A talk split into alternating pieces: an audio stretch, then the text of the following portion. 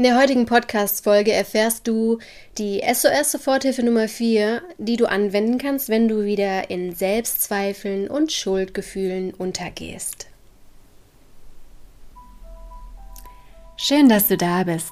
Mein Name ist Hanna Christina Pantke und ich zeige dir in diesem Podcast die Gefährlichkeit des so unsichtbaren und nicht greifbaren seelischen Missbrauchs. Aber noch viel wichtiger, ich zeige dir Schritte daraus und wie du dir ein glückliches und harmonisches Leben erschaffen kannst. Lass uns loslegen. Dein Podcast für dein Seelenheil.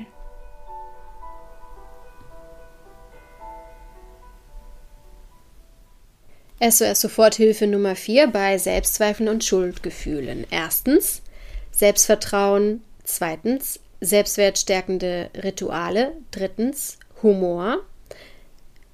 Mein Mantra. Jeder meiner zukünftigen Handlungen ist immer für mich. Jedes zukünftige Wort über mich ist liebevoll. Jeder zukünftige Gedanke über mich ist bestärkend. Ich bin gut und richtig, so wie ich bin. Handle, fühle und denke. Für die, die jetzt ganz neu dabei sind, ähm, ich lese gerade aus dem Buch Toxische Menschen Schachmatt setzen, das Begleitbuch durch alle Trennungsphasen und für deinen dauerhaften Ausstieg vor. Und da sind wir mittlerweile im zweiten Kapitel am Ende angelangt und da sind immer noch SOS-Soforthilfen vorhanden für richtig brenzliche Situationen. Und da geht es heute um die SOS-Soforthilfe Nummer 4 bei Selbstzweifeln und Schuldgefühlen. Also lehn dich zurück und lausche. Es muss wieder einmal zu 100 Prozent nach den Vorstellungen des Kaktus laufen. Der Kaktus respektiert weder meine Worte, meine Grenzen noch mein Vorgehen und sieht meine Bedürfnisse nicht. Also komme ich wie so oft unter Druck nachzugeben und mich noch mehr anzustrengen, um dem Kaktus gerecht zu werden. Innerlich empfinde ich dabei Unwohlsein, Zerrissenheit, schlechte Laune, Erschöpfung, Druck, Stress, Wut und Aggressionen. Es steigen Selbstzweifel und Schuldgefühle in mir auf. Ich denke, dass ich alles falsch mache und der Kaktus richtig ist. Am Ende bin ich wieder vollkommen verwirrt. Verwirrung, Druck, Unwohlsein und Selbstzweifel sind klare Anzeichen von Manipulationen. Sobald ich spüre, dass ich die Schuld nur bei mir suche, ich an mir und meiner Person, meinem Verhalten und an meinen Gefühlen zweifle, bin ich in Manipulationen verstrickt. Oft frage ich mich sogar, ob ich nicht selbst ein Kaktus bin, da der Kaktus mich immer wieder in ein schlechtes Licht drückt, indem er die Situation die Situation so hindreht, dass ich angeblich übertreibe und ich angeblich schuld an allem sei. Der Kaktus fühlt sich nie für seine Gefühle und sein Verhalten verantwortlich und projiziert sie ständig auf mich. In Klammern Schuldzuweisungsspiel. Hinzu kommt, dass die übergriffigen Grenzüberschreitungen und das dominante Verhalten des Kaktus bei mir zu impulsiven Überreaktionen führen, die ich von mir selbst gar nicht gewohnt bin und ich über mich selbst erschrecke. Da ich aber nicht erkenne, dass das übergriffige und dominante Verhalten des Kaktus der Auslöser für meine impulsiven Abwehrreaktionen sind, suche ich wie gewohnt den Fehler ausschließlich bei mir selbst. Der Kaktus verstärkt diesen Kreislauf, weil er ebenfalls nur bei mir Probleme sieht. So lasse ich mich vom Kaktus und seinem Umfeld ins Drama treiben, was ich von mir selbst gar nicht gewohnt bin. Mittels Gaslighting werde ich vom Kaktus immer wieder als allein verantwortlich für das eigentlich von ihm ins Rollen gebrachte Drama bloßgestellt.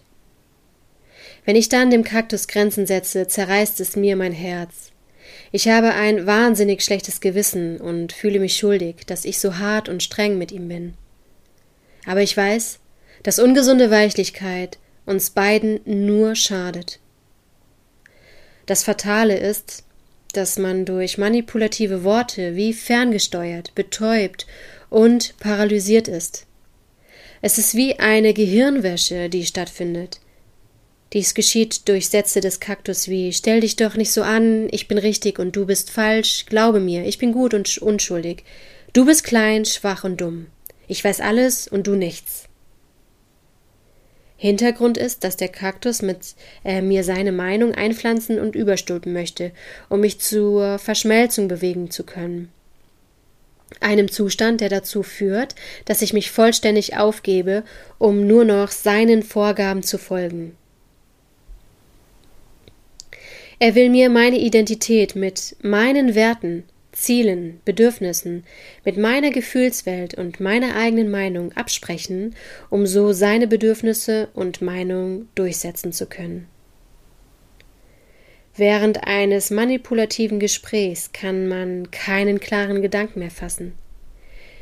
In diesen Notsituationen bedarf es bewährter und erprobter Schritte, die sicher aus der Situation heraushelfen. Mit folgenden Schritten kann ich den Langzeitwirkungen, nämlich dem schleichenden Verlust meines Selbstvertrauens durch Manipulation, Lügen, Verdrehungen und Leugnungen entkommen. Erstens Selbstvertrauen. Ich vertraue meinem eigenen Unwohlsein. Um aus diesen Selbstzweifeln herauszukommen, muss ich zuallererst mir selbst wieder lernen zu vertrauen. Daher verbinde ich mich jetzt mit meinem Geist, in Klammern, meinem Herzen, meinem Solarplexus und Sonnengeflecht, also meiner Seele und meiner Intuition. Das ist also alles synonym, ja? Dann gleiche ich die, ak die akute Situation, die mich verwirrt, mit meinem Geist ab. Mit Geist meine ich nicht Gedanken oder Verstand, ne? das ist ein kurzer Exkurs. Geist ist dein innerer Wesenskern, der ist unsterblich. Viele benutzen Seele als Synonym, ja. Aber richtig ist es eigentlich Geist. Das ist dein geistiger innerer Wesenskern, ja. Also nochmal. Dann gleiche ich die akute Situation, die mich verwirrt, mit meinem Geist ab. Wenn mein Gefühl Unwohlsein ist, also eine innere Abwehrhaltung zu spüren ist, dann muss ich dem glauben und mich schützen. Schritt für Schritt lerne ich wieder in mich hineinzuspüren, und wenn ich Unwohlsein bemerke, dann lasse ich die Finger von dem Menschen oder der Situation. So werde ich nur noch Dinge und Menschen nah an mich ranlassen, die bei mir Wohlfühlen hinterlassen. Ich wiederhole die Impulse zu meinem Geist am Ende des Kap ersten Kapitels, um mein Gespür für meinen Geist weiter zu verfestigen. Ich beobachte, was ich denke, zum Beispiel ich übertreibe, ich bin falsch, ich bin schlimm, ich bin an allem schuld. Dann kehre ich jeden Gedanken um, sage die neuen Sätze laut auf und entspanne mich tief in diese neuen Gefühle hinein. Ich verhalte mich vollkommen angemessen. Ich bin richtig. Ich bin gut. Ich habe das Recht, mich abzugrenzen. Der Kaktus hat einen Knall und ist übergriffig, ignorant, etc. pp. Und damit sind wir heute schon am Ende von dem ersten Teil der SOS Soforthilfe Nummer 4. Und in der nächsten Podcast-Folge wirst du dann den zweiten Teil dazu erfahren, nämlich selbstwertstärkende Rituale und Humor. Also du kannst dich jetzt schon darauf freuen. Wenn ein wunderschönes Learning oder ein Impuls heute dabei war, dann gib doch diesem Podcast eine 5-Sterne-Bewertung. Nimm dir kurz einige Sekunden Zeit, scroll in den Podcast hoch und da findest du die Bewertungsmöglichkeit. Das wird mir und meiner Aufklärungsarbeit sehr helfen. Ich wünsche dir jetzt von Herzen, dass du dich mit deiner Ohnmacht und mit deiner Hilflosigkeit durch meinen Podcast nicht mehr alleine fühlst und dass du die tiefe Gewissheit spürst, dass es ganz viele Menschen gibt, die sich auch mit dem Seelenaspekt auskennen und dir zur Seite stehen werden. Hab den Mut und die Kraft, Schritt für Schritt aus deinem seelischen Missbrauch auszusteigen. Und du wirst sehen, Je mehr du aus dem seelischen Missbrauch aussteigst, umso schöner, glücklicher und erfolgreicher wird dein Leben werden. Für weitere Informationen lade ich dich herzlich ein, auf meiner Homepage www.hannapantke.de vorbeizuschauen oder auf meinem Instagram-Kanal Hanna Christina Pantke.